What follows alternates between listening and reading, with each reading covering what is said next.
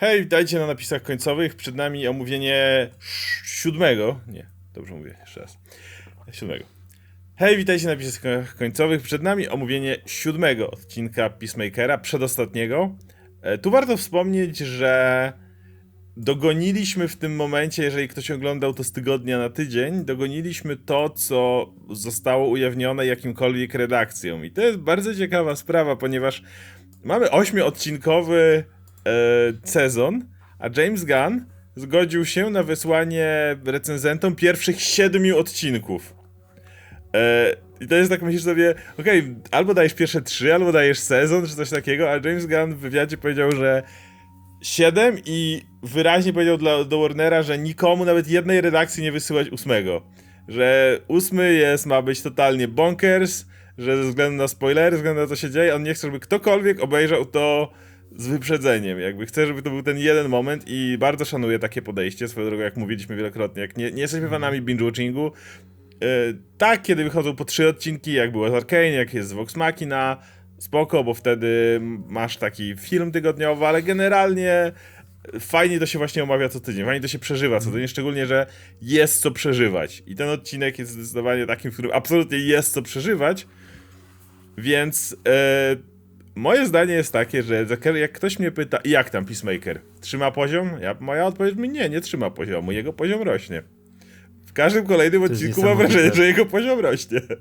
To jest niesamowite, wiesz, to jest jakiś kosmos, że ten serial jest tak dobry, nie? Ja wiedziałem, że to James Gunn, wiedziałem, że to jest jego projekt, który chciał od siebie dać, gdzie miał wolną rękę i że będzie dobry, ale no kurczę, dla mnie w tej chwili nie wiem, czy to nie jest mój ulubiony serial superbohaterski, jaki oglądałem. W ogóle?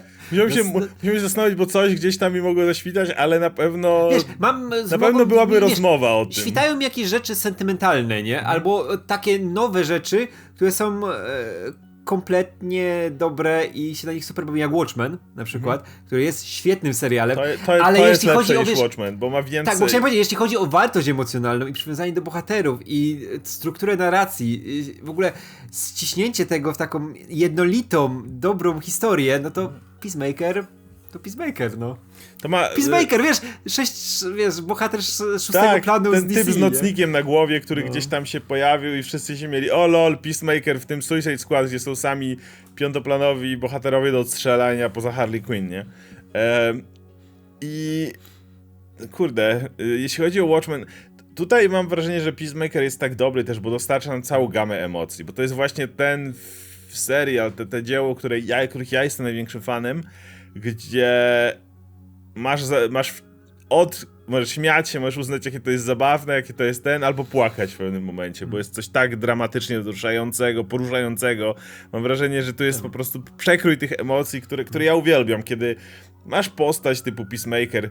O, koleś w pierwszym odcinku przychodzi do restauracji z nocnikiem na głowie w swoim uniformie i orła ma w samochodzie, w amerykańskim. Tak, i myślisz, ale sitcomek będzie, nie? Ale będzie zabawnie. Albo taka komedia do zabawy, do wszystkiego i wiesz.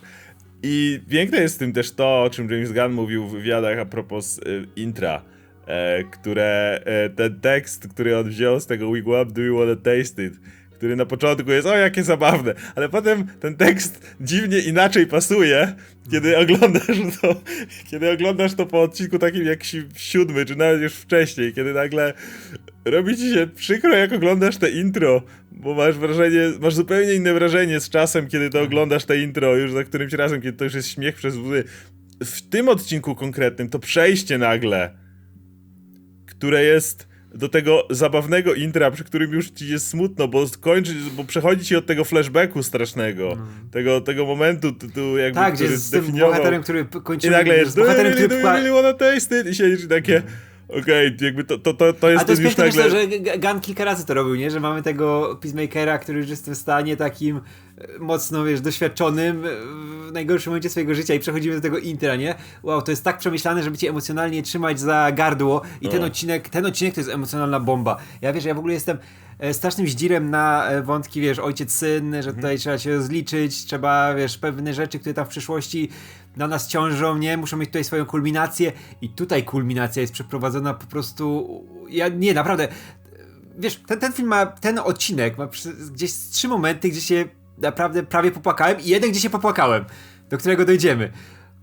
I właśnie to mi się podoba, że wiesz, że mamy tą kupę postaci, nie? Każdy ma tutaj swoje miejsce, mamy tą drużynę, która się tworzy, która tutaj przechodzi swoje rzeczy, mamy ten czas, który ich goni, bo mamy te motyle, które tutaj już siedzą im na głowie, mają zrobić tą misję, muszą dążyć, żeby tą krowę załatwić, ale i tak sednem tego odcinka jest starcie ojca z synem, które jest nadbudowane przez lata, gdzie Gunn nie potrzebował dużo czasu, żeby zaognić ten konflikt, żeby przedstawić obie strony tego konfliktu, nie? Jaki jest ojciec, jaki jest syn, ładując nawet ojca w ten kostium, wiesz, kreskówkowy, każąc mu latać w powietrzu, dawać promieniami.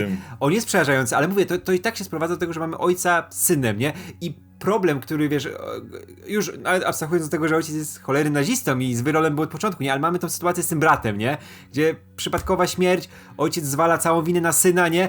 I to tylko pęcznieje od tego momentu, ale to nie? Jest też piękna akcja, dlatego, że masz ten motyw tych dwóch braci, Którzy się kochają, ewidentnie. I to jest jedyny element tej miłości w tej rodzinie, bo od ojca go nie ma. I teraz zastanawialiśmy, co się stało. Czy oni się gdzieś bawili, czy zaćwiczyli ciosy, ale to jest jeszcze bardziej podkręcone, ale jednocześnie nie odbiera tego elementu, w którym to ręce Peacemakera zabijają jego brata. Ale jego ręce to nie znaczy, że to jest jego wina. Bo myśleliśmy, że oni się bawią i tak dalej, to będzie kwestia tego, że ojciec ich nauczył zabijać. No bawili się, wiesz, to jest prawda, tylko że oni się nie bawili, oni mieli walkę, gdzie były zakłady i po prostu on używał... ale dla nich to była zabawa, Dla nich to była zabawa i właśnie to jest ten moment, kiedy on, wiesz, uderza swojego brata, jakiś wstrząs mózgu mu robi, czy cokolwiek, nie? Pewnie jakiś cios po prostu, który mu... No prawdopodobnie wstrząs mózgu mu wywołał w którymś uderzeniu w pewnym momencie. Tak to wyglądało. I jest ten moment, w którym zabiłeś swojego brata i podoba mi się to, jak Peacemaker, to jest coś, co na nim ciążyło całe życie, aż do tej ostatecznej konfrontacji, gdzie wreszcie mówi prawdę, że tak naprawdę jego brata zabił jego ojciec. To jest super zrobione, bo dlatego... Ojciec całe życie od ciebie odsuwał prawdę o tym, nie? I zrzucał wszystko na syna. Dlatego, że masz ten motyw, w którym mogłeś to zrobić, jakiś twist, bo widzieliśmy tylko tego brata przez parę odcinków padającego na... ziemię z wstrząsami i tak dalej i mogą zrobić twist, że ktoś coś... Nie, on go zabija, ale to tak jakbyś dał dziecku załadowany pistolet do ręki i powiedział strzelaj. Dziecko strzelaj, potem zabiłeś go! No mniej więcej to tak wyglądało. I dlatego to jest tak dobrze zrobione, bo jak bardzo trzeba rozgraniczyć tutaj faktyczny czyn od przyczyny tego czynu. Ja byłem super pod wrażeniem tego momentu i ten moment, kiedy Peacemaker krzyczy do niego, że ty go zabiłeś. No tak. To tak naprawdę ojciec go zabił, bo to jest dzieciak, którego uczono takich rzeczy. To jakby to nie jest tak, że dzieciak może sam z siebie, wychowujący się jeszcze w takim, a nie innym, takiej społeczności, a nie innej. Wiesz, to był moment, który ukształtował Peacemakera, nie? Tak. Doprowadził go do tego wyniszczenia, do tego, że on się stał parodią, że on się stał tym żartem, o którym mówił Rick Flagg, nie? Że, wiesz... Wiemy, że w Peacemakerze siedzi ten dobry człowiek, nie pogubiony, no nie jakiś super bystry, nie? Ale nadal, wiesz, tak jak w każdym, jest nim potencjał do tego czynienia dobra, ale został zniszczony przez tą jedną chwilę, nie? Znaczy nie, przez wychowanie ojca, ale ta chwila go ukształtowała, nie? Ten moment, gdzie ojciec przełożył swoją winę na niego, nie? W pełni. Tak. I tutaj było to ujście, nie? I w ogóle cała inscenizacja tego, na tej drodze, wiesz, w jakimś środku lasu, przy jakimś rozwalonym samochodzie, ojciec ubrany w ten właśnie karnawałowy kostium, nie? Syn ubrany w karnawałowy kostium. Ale emocje są prawdziwe, sytuacja jest prawdziwa, nie? Problem jest prawdziwy przy tym. Wow. Kurczę, i tutaj takie miejsce, na takie rzeczy powinno być miejsce w serialach, nie? Nie na jakieś napierdalanie się promieniami, na jakieś, wiesz, wykrzykiwanie tych takich formułek utartych, nie? Bo patrz, to jest kino superbohaterskie, nie? Tu można więcej. Powinno być miejsce na pokazanie czegoś więcej, nie? I kurczę, James Gunn to wykorzystuje w pełni, nie? Żeby pokazać, że hej, robię serial o ludziach, chcę o nich opowiedzieć, oni mogą się ubierać jak idioci, mogą robić te dziwne rzeczy, bo można się tutaj przytulać z orłem, nie? I takie elementy są. Mamy tego Vigilante, który robi dziwne rzeczy, ale koniec końców oni wszyscy są ludźmi. Tak samo jak Vigilante, który robi dziwne rzeczy, ale koniec końców widzisz w nim jeszcze więcej człowieka, nie? Najlepsza scena tego odcinka, jak Vigilante próbuje pocieszyć Peacemakera. Tak. I on nie ma, wiesz, on nie ma w ogóle narzędzi do tego. Co, nie wie, jak po raz kolejny nie znaczy, że nie ma emocji. Tak, bo on wie, że trzeba zareagować na to, nie? To po raz kolejny Vigilante nie jest psychopatą. Tak. I widzę, że on chce to zrobić, on wie, że powinien to zrobić. Tak. I to jest szczere, ale nie wie, jak to zrobić, tak, nie? I... Dokładnie. W ogóle wrócę na chwilę do początku tego odcinka, czyli mamy... Bo możemy to podzielić jakby na dwa wątki. Mamy wątek Adebayo, mamy wątek Harcourt i Murna tam właściwie dokończenie, no i z drugiej strony mamy tu chłopaków w drodze. Podoba mi się w ogóle ten cały początek, jak bardzo już Economos jest one of the boys. Jest ten moment, jak oni idą, że Vigilante i Peacemaker, no chociaż jedziemy, odstrzelimy tą krowę i tyle, nie? Już trudno, nie? I Economos fuck!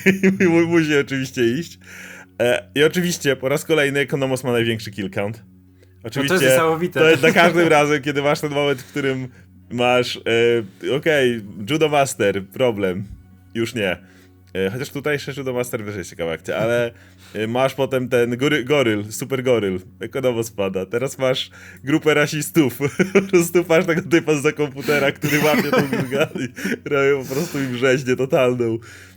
Ja w ogóle ta kuryzalna scena z tymi, wiesz, kukluksanowymi nazielami, którzy wybiegają z tego lasu, wiesz, w tych workach na głowach, nie? Wcześniej ganiając Shopa. W ogóle uwielbiam to, jak że oni, jest ten moment, kiedy nagle oni widzą Shopa i jest, że kto myślał, że Shopy są tak hardkorowe i widzisz tego Peacemakera podrapanego. To jest piękne, bo ta scena jest właśnie tym śmieszniejsza, że tego nie widzieliśmy.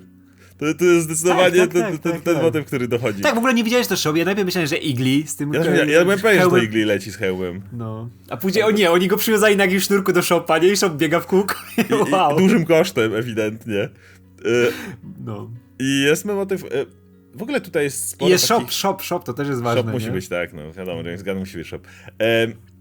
Jest tutaj dużo naprawdę takich fajnych rzeczy, które mają miejsce. Na przykład to, jak... Oni są zaatakowani po raz pierwszy i masz tego Vigilante, który nie boi się kompletnie. To jest gość, jeszcze przed tym mamy scenę w samochodzie, która jest fantastyczna, jak wiesz... Rocking, no, nie? Nie ma złego momentu na tak, na ale wiesz, w końcu już wszyscy się, wiesz, na to godzą, nie? I to jest niesamowite. I wiesz, i to jest takie bardzo, bardzo kreskówkowe, bardzo przerysowane, ale pasuje, wiesz, że takie te postacie są, nie? Tak. Wiesz, na przykład dla Vigilante to jest sposób, w który on się może wyrazić. Mhm. On pokazuje, że jest częścią zespołu, on wie, że inni na to reagują i wie, że jak zaczyna te, wiesz, wymachiwanie tym, wie, że Peacemakera też to bawi, nie? I to jest, wow, to jest takie subtelne, nie? Wiesz, jest wywalone w kosmos, nie? Tutaj w tej scenie, ale wiesz, że to jest subtelne dla postaci, nie? Co ma też to jeszcze pewien payoff chwilę później, ale masz ten motyw, kiedy on rzuca tym granatem i jest ten takie... No, ja na tym etapie, jak zobaczyłem, jak on tam ledwo, potem jest taki, ma poniszczoną zbroję gdzieś tam... Ja w ogóle myślałem, że on się wysadził w powietrze, naprawdę. Też bym powiedział, że on się wysadził w powietrze, ale potem było takie, że on... Ale było mi autentycznie przykre, jak on jedzie tym samochodem... I leje. Ale też dobre, że nie wjeżdża, że tylko samochód się zatrzymuje, bo to dobry samochód. Tak. To rozjeżdża do rowu. Tak, ale ja myślałem, że wiesz, kurczę, czy on umarł, a później przychodzi Peacemaker, nie, on się budzi, on już później, wiesz, dochodzi do siebie. Nie? Tak, działa dalej. Ale właśnie tam jest ten motyw, że on idzie się odlać i oczywiście, musisz mieć, to jest to przełamywanie, masz tą śmieszną scenę, gdzie on, a czemu ściągasz spodnie do końca, nie? Po czym chwilę później Peacemaker, który ma zginąć, i Vigilante jest w stanie wyskoczyć z lasu na tego ojca, gdzieś go tam dźgnąć mu te kable, jakieś tam okablowanie rozwalić od tej zbroi i wylądować twarzą przed grupą rasistów z brońmi. Bo tak, bo kumplowi trzeba pomóc, nie? Bo trzeba. I tak samo Economos, który po raz kolejny jest w stanie wybiec. I tam payoff, o którym mówiłem, to jest ten, w którym Vigilante, który cały czas był tym takim typem, który ewidentnie nie mógł się odnaleźć w żadnym miejscu i cały czas pragnął tej atencji Peacemakera, ale w taki bardzo zaborczy sposób, że nie, ich nie, to nie są twoi przyjaciele, tylko ja jestem twoim przyjacielem. I w tym odcinku jest ten motyw, jak on mówi do Economosa w pewnym momencie, że go lubi w sumie, że go szanuje, że de facto mówi mu, że jest jego przyjacielem. Tak. Oczywiście to dodaje to relacja jak z Peacemakerem. Musi oczywiście dodać ten właśnie motyw z Peacemakerem, ale no to jest Vigilante, który otwiera się na kolejnych ludzi. I to jest ogromne, przez to, jak ta postać jest pisana. Przez to, że to był ten gość, który... To fakt, że on nagle odnajduje się nie tylko już w tej swojej zaborczej relacji do Peacemakera, ale odnajduje się jako część tej drużyny, rodziny w tym momencie, to jest dla niego ogromny krok do przodu i dlatego on jest, to jest tak subtelny, ale przez to jak Vigilante został poprowadzony jest tak duże i to mi się strasznie podobało. Wiesz, i też Vigilante nie był aż takim awanturnikiem, takim ryzykantem, bo były te w pierwszych odcinkach, że jak coś się, wiesz, działo grubszego, to że trzeba się ewakuować, trzeba nie? A tutaj już jak jest taka sytuacja, gdzie to są praktycznie na przegranej pozycji, to i tak, wiesz, właśnie rzuca na tego ojca w tej zbroi, nie? Zaczyna mu wyrywać te kable, to jest super, nie? To pokazuje właśnie, jak ta drużyna się zżyła, nie? Też to się wiąże z tym drugim wątkiem, z Adebayo i z Harcourt, nie? Gdzie Harcourt już jest w tym full mode tego, że ona lubi wszystkich, nie? Że chce być tak w tej drużynie, że... I dlatego jest tak zła na... I ona wie, że na Adebayo, bo Adebayo jest zniszczyła jedyną rodzinę, którą w tym momencie tak ma, nie? Tak, i masz ten motyw, ale jeszcze, no i oczywiście nie możemy nie dla pełni, bo kończąc motyw na autostradzie, zanim dojdziemy do tego spięcia, czyli no Eagly. Po raz kolejny Eagly, który jest tym tutaj po prostu... Moment, w którym on leci na tego ojca, myślisz, nie, zaraz strzeli z tego dezintegratora czy coś, to jeszcze cię miał sprawny. Uderza tego Eagly'ego tą super siłą, Eagly gdzieś tam odlatuje, myślisz, kurwa właśnie, na Eagly najważniejsza postać, nie? I to jest, wiesz, to jest ten serial, gdzie, kurczę, jest, mam tą świadomość, że dobra, oni wszyscy żyją, ale mogą zginąć, nie? Jak naprawdę, jak Eagly dostał, mówię, kurde, zabił Eagly'ego, nie? Bo to, tak, to byłby motyw, który by pasował, wiesz, do tej sytuacji, nie? Vigilante mógłby zginąć, spokojnie. Tak, ja mówię, on już swoje zrobił w tym serialu, on może być dalej rozwijany, ale to był moment, w którym spokojnie mógł odejść, tak samo jak Eagly, nie? Tak. Wiesz, ta osoba, która była tym ostatnią dobrą rzeczą w życiu Peacemakera, nie? Był brat i Eagly zawsze, nie? Jakby Eagly zginął, to Peacemaker koniec, nie?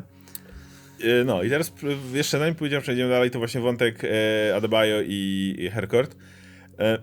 Jedna rzecz mnie zastanawia, ale to może jest taka pierdoła. Masz moment, w którym Murn siedzi i już wiadomo, że oni nadjeżdżają, jadą te motyle i oni zabijają Murna i ewidentnie oni nie mają pojęcia, że Murn jest motylem. Ewidentnie nie wiedzą tego. No tak. Do momentu, aż on to wyczuć, nie wychodzi. Nie chodzi o to, że wyczuć. To jedno, ale po drugie, czy on musiał wychodzić w tym momencie? To mnie bardzo zdziwiło, bo to jest taki moment, jakby jest, wiesz, że on ginie i nagle on wychodzi z tego gardła, leci i daje się zabić niejako. I pomyślałem o tym, z jednej strony tak, ale z drugiej jest jedna rzecz, o której myślisz, czy on by nie chciał zginąć w tym momencie, bo... Murn, czy raczej ten to jest scena Coulsona w Avengers? Nie, dużo lepiej. Chodzi mi o to, że to jest gość, który nigdy nie chciałby więcej opętać żadnego człowieka. A no tak, to jest fakt. On znalazł najgorszego człowieka, jakiego był w stanie znaleźć, a i tak spędzało mu to sens powiek, że odebrał mu życie i przejął go. Więc... Mam wrażenie, że to jest trochę na takiej zasadzie, że on mógł wylecieć, ale go to już nie obchodziło, czy zginie. Bo on w formie motyla tutaj nic by już nie zdziałał, a on w przeciwieństwie do reszty nigdy więcej nie chciałby odebrać. No i on wierzył w resztę, nie? Przecież ta ostatnia rozmowa telefoniczna, nie? On wiedział, że oni mogą... On wie, że ma świadomość, że oni mogą to załatwić do końca, nie? I właśnie na tym zastanawiam na początku, okej, on wychodzi mu z gardła, wiadomo, że go zabiją. Siedź tam, schowaj się, ale z drugiej strony i co potem? No. I co, będziesz... No nie opętasz już nikogo, nie zrobisz tego, bo on by nie był w stanie tego zrobić, bo to był ten, z tych wszystkich motyli, ten super dobry, ten jeden, który miał bardzo głębokie sumienie i ciekaw, podoba mi się jedna scena w tym momencie.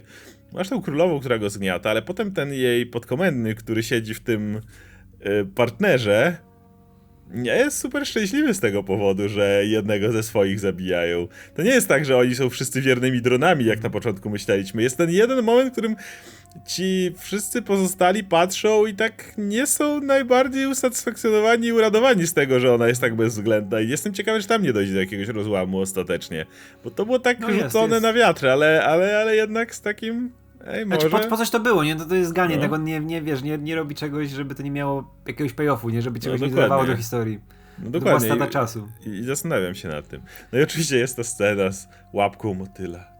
Wiesz, podniesiona rączka malutka i dotknięcie. Nie, przepiękne, no. W tym wątku z Adebayo i Harcourt jest o tyle to, że ja sam podejrzewałem Adebayo o różne rzeczy, ale tutaj jest ta paralela, o której wiele ludzi mówi też w wywiadach z Gunnem, z samym Peacemakerem. Bo w obu przypadkach chodzi o kształtowanie przez rodzica.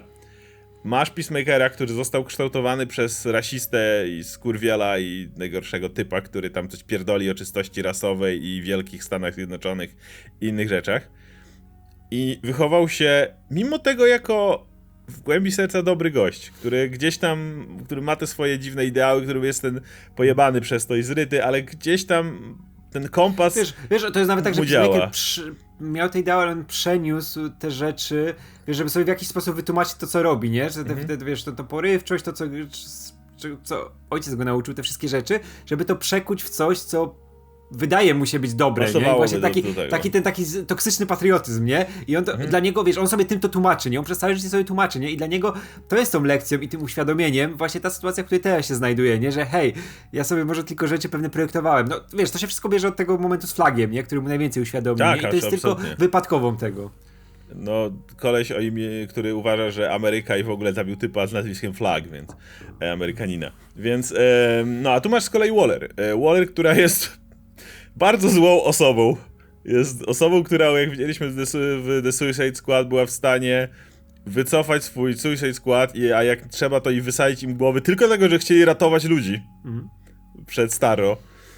Więc jest naprawdę, naprawdę złą osobą. I masz jej córkę, która ma wszelkie predyspozycje i wszelkie umiejętności, żeby pójść ślady swojej matki. Gdyby ona chciała być manipulatorką na poziomie Waller, nie miałaby z tym najmniejszego problemu. Pewnie. Mogłaby być lepsza od Waller pod tym względem. A to nie jest trudno być lepszym od Waller w jej robocie, nie? Ogólnie. No, Waller, wiadomo. Ale generalnie wiadomo, ma wszelkie predyspozycje, ale jednocześnie właśnie podobnie jak Smith ma te sumienie, które jej tego nie pozwala robić. Czego za początku zastanawiałem się, czy ma, ale nie, poszli w tą stronę mocno.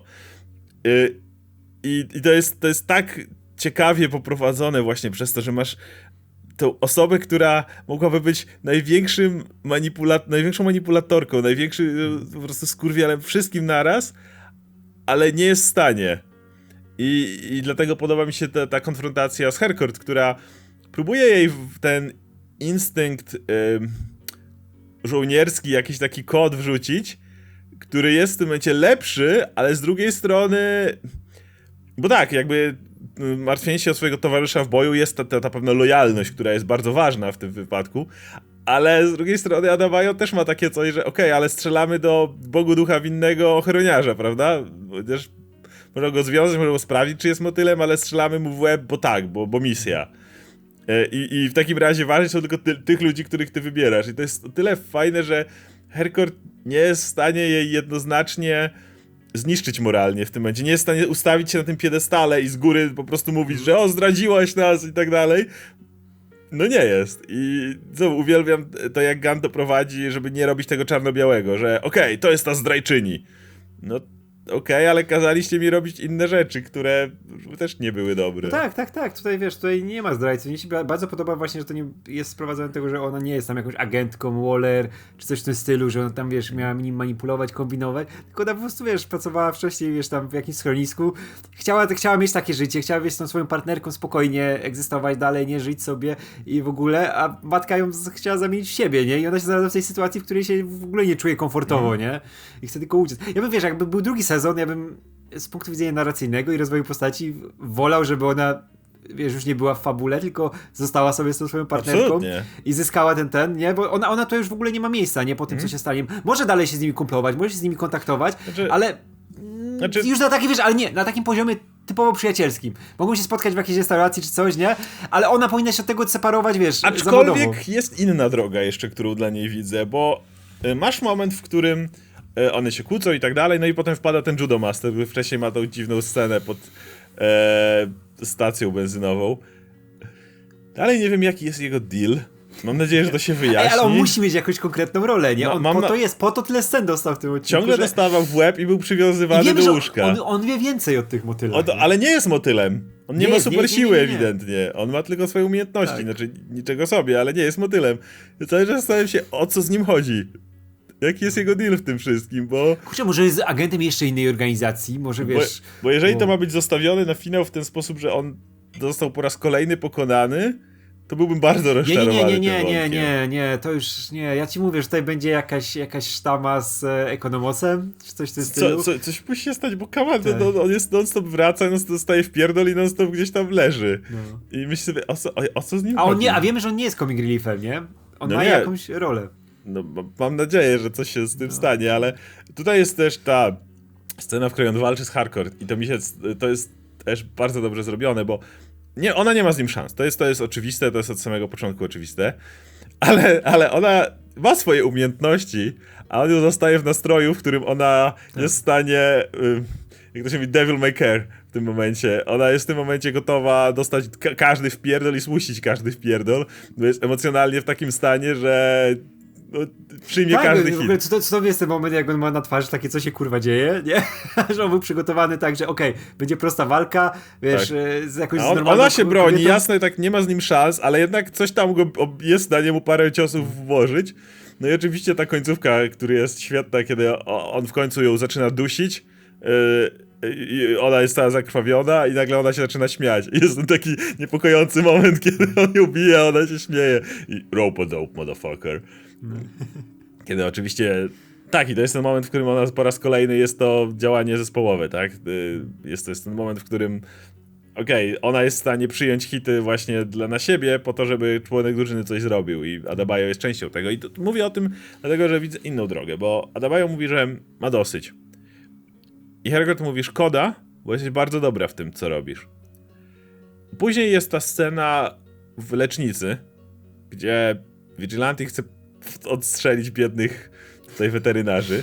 Ale martwi się też. Ale to jest świetne, ale to zwiążmy ich, ale nie taśmą, bo potem będzie ich skóra piekła. Chciałeś ich odstrzelić, ale nie, jest ważny moment inny.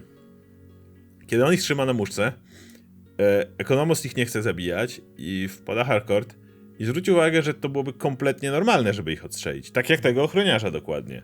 To jest dokładnie ten motyw, w którym oni widzieli ich, już nie są tajną operacją czy coś takiego, więc należy ich odstrzelić według zasad Wallera, absolutnie. Ale patrzy na Adebayo, no i Adebayo mówi nie. I ostatecznie zdecydują się, żeby ich nie zabijać. I mam wrażenie, że Adebayo mogłaby być tą osobą, która jest ich sumieniem cały czas. Jest tą osobą, która jest w tej drużynie, ale upewnia się, że ona nie działa na zasadach Waller. Bo dalej możesz robić tajne rzeczy, dalej możesz działać i uratować świat jak w tym momencie. Dalej możesz być tą osobą, która działa trochę poza prawem, patrząc na jakie mają umiejętności też, ale nie musisz odstrzeliwywać każdego biednego przechodnia, który gdzieś tak, był. Tak. Wiesz co, ja to mówię, żeby chciał, żeby ona sobie spokojnie tam już prowadziła życie z punktu widzenia takiego zupełnie empatycznego, nie? Tak. Że wow, wiem o co chodzi z tą postacią. No wiem, że będzie drugi sezon, wiem, że ona będzie w obsadzie, nie? I znajdzie na pewno dla niej, wiesz, dobre miejsce Gunn, nie? Bo ona ma potencjał, no wiesz, mogą nawet nie być już jednostką, która działa pod Waller, nie? Mogą zupełnie inaczej. Ty, że Peacemaker może stać się tym, wiesz, iść tą stronę heroizmu bardziej, nie? Na swoich zasadach. Możesz mieć ten motyw, w którym ona pracuje tu dalej, ale już na zasadach, w których czuje się komfortowo. Tak, że biorą misje, które wymagają troszkę innego podejścia, nie? Bo... Ona sama upewnia się i co Peacemaker, pod czym by się podpisał, bo Peacemaker też miał ten już swój kryzys wiary, w którym on nie chce od tak sobie mordować ludzi. I to bardzo by pasowało do tego, czym ona by się zajmowała, czyli szefową byłaby Harcourt, jak widzimy tutaj pewien ten, ale Harcourt mogłaby ufać jej pod względem tego, żeby była jej sumieniem, żeby była tą osobą, która trzymałaby ich w ryzach, gdyby chcieli za bardzo skręcić stronę Waller. Byłaby tą osobą, której nie ma Waller przy sobie, nie? Waller ma całą władzę dla siebie. Dokładnie. I dlatego widzę jakby dla niej drogę pod tym względem. No i oczywiście jest ten motyw, który prawdopodobnie, o którym mówiłeś, czyli motyw, w którym można się popłakać, czyli Eagly. Czyli ta scena naprawdę oglądałem. Masz tego CGI orła. Który wygląda super. Który wygląda absolutnie fantastycznie. Wow, to jest niesamowite, wiesz, że mamy serialowe CGI, mamy tego orła i teraz popatrz, nie wiem, na zwiastuny nowych blockbusterów, które wyglądają dużo gorzej niż serialowy orzeł, nie? Gdzie to ma wyglądać dobrze, a nie wygląda, nie? A ty nie musiałoby nawet, bo to jest serial, a wygląda fantastycznie. I masz tego rosłego chłopa, który był mordercą jeszcze niedawno, kroił ludzi na lewo i prawo, zabijał jak chciał.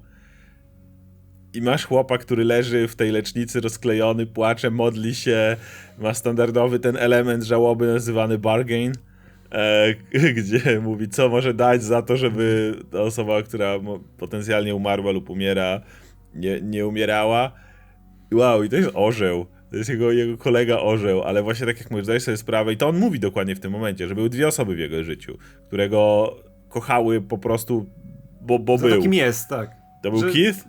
jego brat i to jest Eagly. I koniec.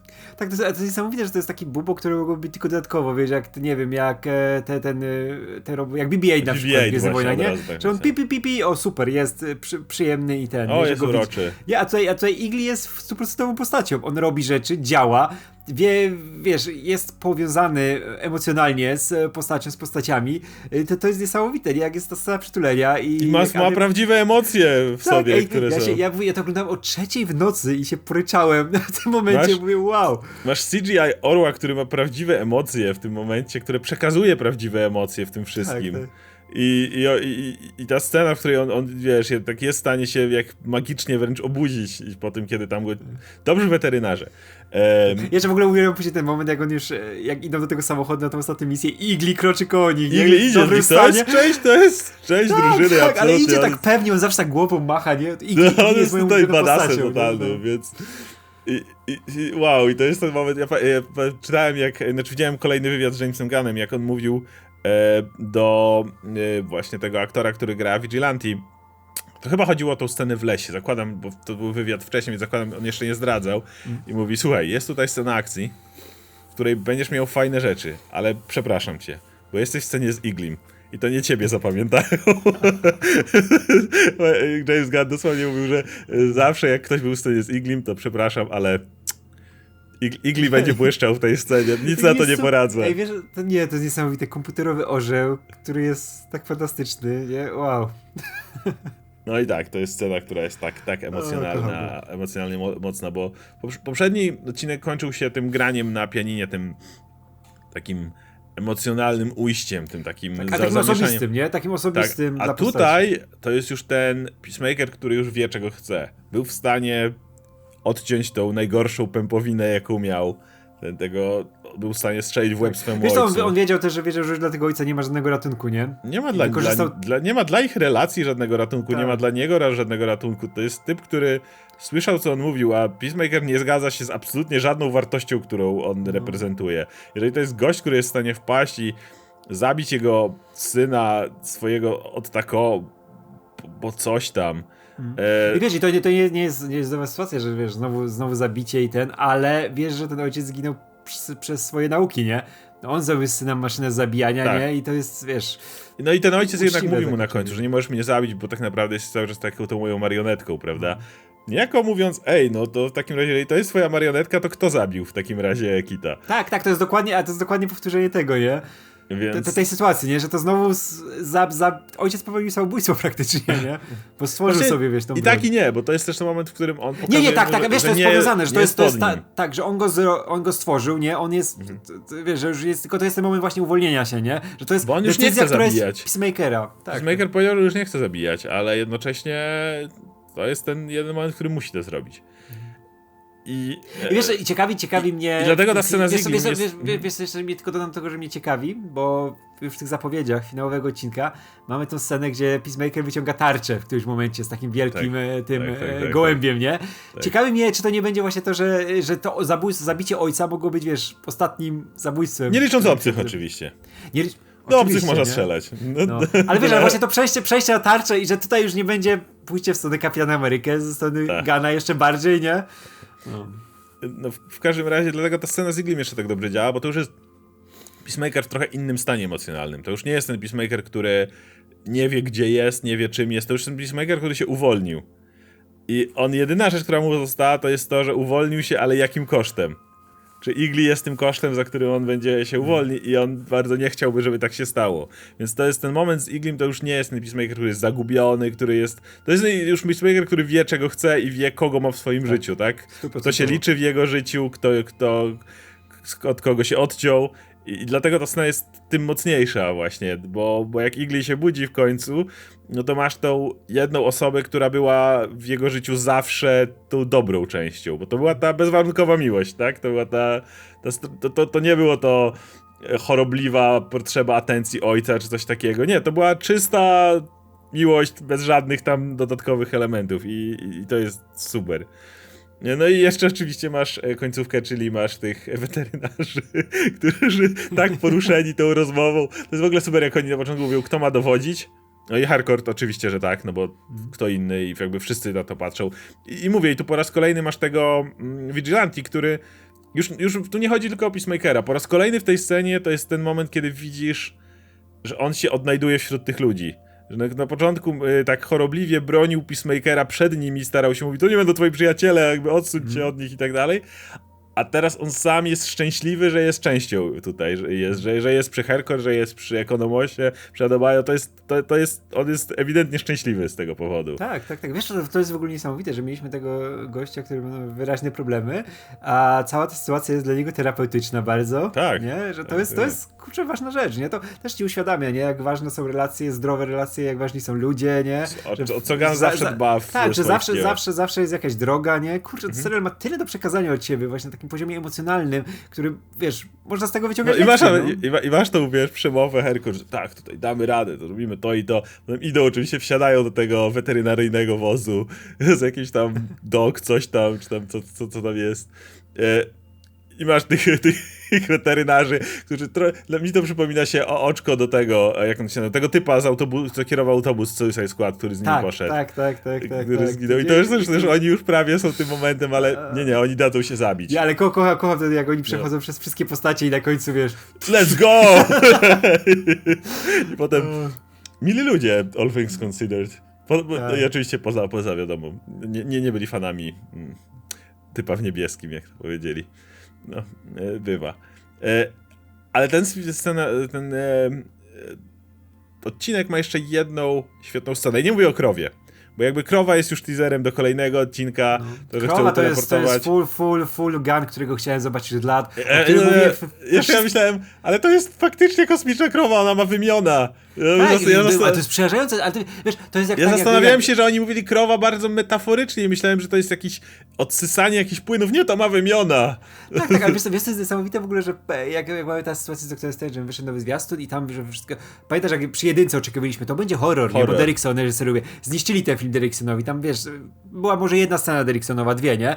Dwójce wiemy, Derrickson odszedł, bo nie pozwolili mu robić tego, co chciał. A chciał zrobić horror, nie? I teraz widzimy ten zwiastun, gdzie też nie ma tego horroru, nie? To jest syntetyczne i w ogóle ciężko, wiesz, tutaj wyciągnąć coś z tego, że będą jakieś sceny naprawdę takie, wiesz, porządnie horrorowe, że tutaj post-horror, nie, coś w tym stylu, nie? Na pewno jest taka przyszłość dla horrorów Marvelu, że ja nie mogę, nie?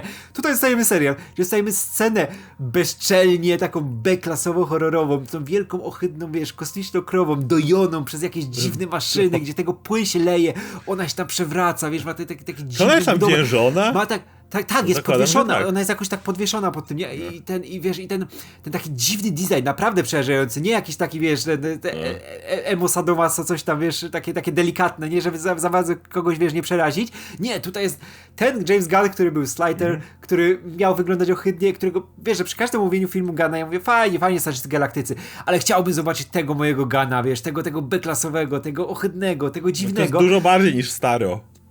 Tak. Nie, staro był jeszcze delikatny. Staro był rozgwiazdą. Bardzo fajny design, bardzo komiksowy, kolorowy, fajnie. Ale to, co tutaj dostajemy, wow, to jest... Już ze staro podkręcił fakt, którego nawet nie było w komiksach, gdzie te gwiazdki, które przyczepiały ci do twarzy, to ci tą twarz zjadały. To już było trochę mocniejsze. Było, ale ta krowa robi wrażenie. Robi wrażenie. Natomiast to już jest na ostatni odcinek, natomiast jest inny element. Jest ten moment, w którym jadę samochodem i prowadzi Economos i oczywiście odpala muzykę, bo już jest one of the boys. Ale jest moment, kiedy mówi, no Harcourt powtarza, że no wrong time to rock. I Harcourt się uśmiecha. No. I to jest już ten takie ganowe ucementowanie, które uwielbiam, że okej, to są moi ludzie, nie? To są już moi ludzie. Jakby mają swoje dziwności, mają swoje pojebstwa, mają swoje odstrzały, czyli ta ganowska dysfunkcyjna rodzina, że tak powiem. Tak. I podsumowuję to muzyką oczywiście. Bo to I na początku miałem problem z tym, że Gunn robi po raz kolejny dysfunkcyjną rodzinę, ale Gunn robi to tak dobrze, że może to robić w każdym tym. I to nie są Strażnicy Galaktyki, to nie jest The Suicide Squad. To jest zupełnie inna drużyna, która ma zupełnie inne rzeczy, zupełnie na innych warunkach działa niż którakolwiek z poprzednich drużyn, więc jeśli on ma dalej pomysły na różne dysfunkcyjne rodziny, drużyny, to go. Tak. No kurczę, bo jednak, wiesz, ten zespół Strażników Galaktyki to w jej części to byli po prostu cwaniacy, nie? Którzy byli indywidualistami, nie? Każdy na swoje, żeby coś tam ugrać, coś dla siebie. Tutaj mamy już, wiesz, ludzi, którzy, wiesz, działają pod butem rządu, którzy są zabójcami wykwalifikowanymi, nie? To jest inna sytuacja, inne podejście do tego i to jest super. No, więc oglądacie to prawdopodobnie w środę, to znaczy, że jutro finał. Ja bardzo czekam. Więc patrząc na to, jak Gunn go podkręcił, jak bardzo go teasował, jak wiem, że nikt jeszcze nie widział finału, nikt kompletnie, bo do 7 odcinka jeszcze były opcje zobaczenia tego, natomiast finału nie widział jeszcze nikt. I jeżeli Gunn podjął decyzję, żeby nikt nie widział jeszcze finału, to wierzę mu, że był ku temu powód. I wierzę, że będzie tam, że to będzie ten finał, który będzie naprawdę dobry.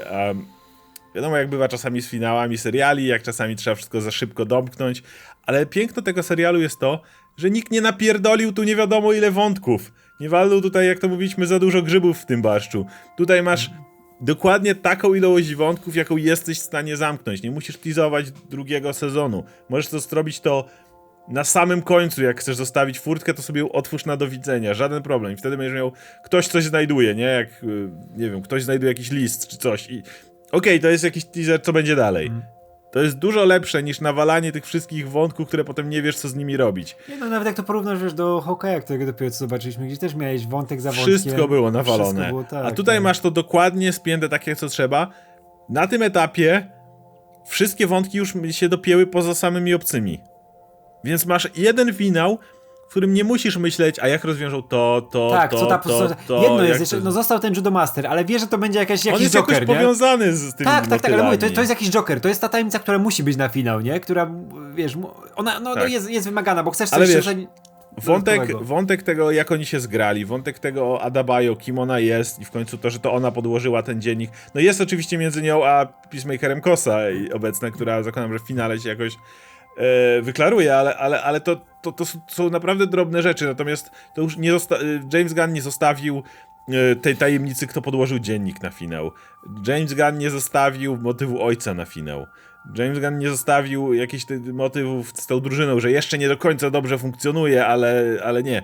Nie. Jedziemy do finału. Zresztą znowu widziałem w wywiadzie coś, co faktycznie widać w jego filmach, bo narzekamy często na trzecie akty Marvela, i w Strażnikach Galaktyki na przykład dalej w trzecich aktach, bo zwykle złoczyńca musi eksplodować, ale na tle innych trzecich aktów one wychodzą znacznie lepiej, jak popatrzysz. Pomyślisz o tym na przykład całym Guardians of the Galaxy Bitch i tej całej motywie, który tam się dzieje, tym Nova Corps, którzy jakoś tam bronią, czy I'm Mary Poppins, yo. I wszystkie rzeczy, które się działy, myśl sobie, ten trzeci akt u Gunna wygląda lepiej zwykle niż w innych filmach. I jest powód, którego to jest. I on mówi, że jak ma czas do nakręcenia filmu, to masa ludzi dzieli ten czas na 3 części i robi w każdym czasie 3 akty. A on robi tak, że dzieli go na pół. Pierwszy i drugi akt robi przez pierwszą połowę, a drugą połowę swojego czasu poświęca tylko na trzeci akt. Bo mówi, że trzeci akt zwykle to jest ten, gdzie są sceny akcji, trzeba całą masę rzeczy robić, których nie ma. I mówi, że 8 odcinek, mimo tego, że jest 1/8, to jest trochę trzecim aktem. I że poświęcono na niego najwięcej czasu, żeby go dopiąć w porównaniu do innych, po to, żeby to właśnie się w ten sposób spięło. I dlatego... Tak, no wiesz, bo kurczę, te trzecie akty często mordują cały film, nie? Tak, bo masz, masz CGI i szum i tyle, no ja bardzo lubię Shang-Chi'ego, ale jak wypierdala ten smok, no to ja już szum mam do końca. Ale wiesz, Shang-Chi, WandaVision, nie... Falcon with the Soldier, ten ostatni odcinek też nam nie był aż tak dobrym podsumowaniem całości. Tu się wybijał Loki, bo bo to, co było zwykle w trzecim akcie, załatwili odcinek wcześniej. No tak. Więc przez to się wybijały. No ale ogólnie to tak, no masz, wszystko musisz domykać, wszystko musisz spinać, nie? Miałeś Hawkeye'a, który miał finał, ale i tak miałeś wrażenie, że tu Jelena, tu Echo, tu Kingpin, tu coś tam, trzeba wszystko było po prostu w każdej chwili dopiąć. Kurczę, trzeci jak w tym Spider-Manie ostatnim. Wszystko się dzieje, a tu mam wrażenie, że jestem zajarany, bo czuję, że jest konkretny fokus, że tu nie będzie rozpizdowu wątków, że nie trzeba nie wiadomo ile, że nie, można się skupić na akcji z motylami, ale wiemy, że kosmici są tu tak naprawdę drugoplanową rzeczą i tak naprawdę przez to dostaniemy jeszcze bardziej to, co wybrzmiewa w tej drużynie. I ja dlatego super jestem podjarany.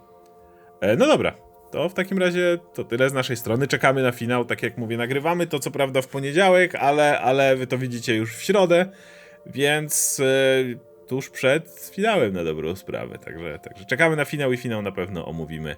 Jestem zajarany zarówno drugim sezonem, kolejnym projektem Jamesa Gunna, bo po raz kolejny mówię, dygresja moja na koniec, w tym zalewie, ej, znam to, ej, ta postać nie może się zmieniać. Wyobraź sobie, że Peacemaker byłby super znaną postacią i był takim Batmanem, czy kimś takim super znaną postacią i James Gunn zrobiłby mu wątek, w którym on ma to, przepracowuje te traumy, nie chce już zabijać i tak dalej. Wyobrażasz to sobie, że ktoś by zrobił... Wyobrażasz sobie serial z Batmanem, który przepracowuje swoje traumy? Nie. Wyobrażasz sobie, kto jest popularny, Deadpool czy Deathstroke, którzy nagle by stwierdzili, że już nie chcą zabijać? Przecież zjedliby fani takiego osobę. Więc w zalewie tego wszystkiego nie wolno zmieniać, nie wolno dawać nowych postaci, nie wolno robić nowego spojrzenia na postać, nic nie wolno, wszystko ma być takie jak chcemy. To jest ta moja jedna wysepka, taka moja, do której wracam i cieszę się, że jest 8 odcinków, bo jest konkretnie zamknięte, ale trochę będzie mi na chwilę brakowało tej takiej oazy, gdzie jeszcze cały czas jest miejsce na faktyczną kreatywność i faktyczne tworzenie. I nie trzymanie się ryzów narzuconych przez obecnie, tak no powiedzmy, ludzi, którzy płacą za popkulturę. Ja w ogóle jak zawsze mówię, że niech James Gunn zrobi coś swojego już poza tymi superbohaterami, ale po Peacemakerze mówię, no dobra, daj jeszcze Ratcatcher. Niech James Gunn robi dalej tych superbohaterów, bo to jest zaraz będzie ostatnim typem, który robi superbohaterów, którzy mają coś do powiedzenia. Jestem gotów na takie poświęcenie. Jeszcze z 2 filmy Gunna, które mogłyby powstać w tym momencie, wiesz, jakieś B-klasowy, coś takiego. Jeśli dalej będzie tak ciągnął to superbohaterstwo i będzie, wiesz, tym światłem tunelu. Przynajmniej dalej ja mogę oglądać superbohaterów, których jakby kocham to kino, poświęciłem mu masę czasu i komiksy i w ogóle, więc... Tu jest... Niech ktoś robi chociaż rzeczy dla mnie w tego wszystkiego. Jest ten wątek, że narzekamy, ale narzekamy dlatego, że to kochamy, poświęciliśmy temu lata. Więc cieszę się, że jest taki James Gunn i mówię, Ratcatcher zaraz będzie pewnie, szybciej niż później. Zrobi ten serial Ratcatcher, który już zapowiada, że będzie o kimś innym Suicide Squad. Ale zostaje to tylko Ratcatcher. Chyba że Idris Elba jeszcze, ale tu mówię, że to trochę by być podobne. Nie, wiesz jaką on miłością pała do postaci Ratcatcher i wiemy, że tutaj jest miejsce, żeby ją rozwinąć, nie? Dopowiedzieć coś. Więc czekam. No, także dziękujemy wszystkim za oglądanie. No i widzimy się pewnie już niedługo, a jeśli chodzi o Peacemakera, to oczywiście przy omówieniu finału. Trzymajcie się, hej.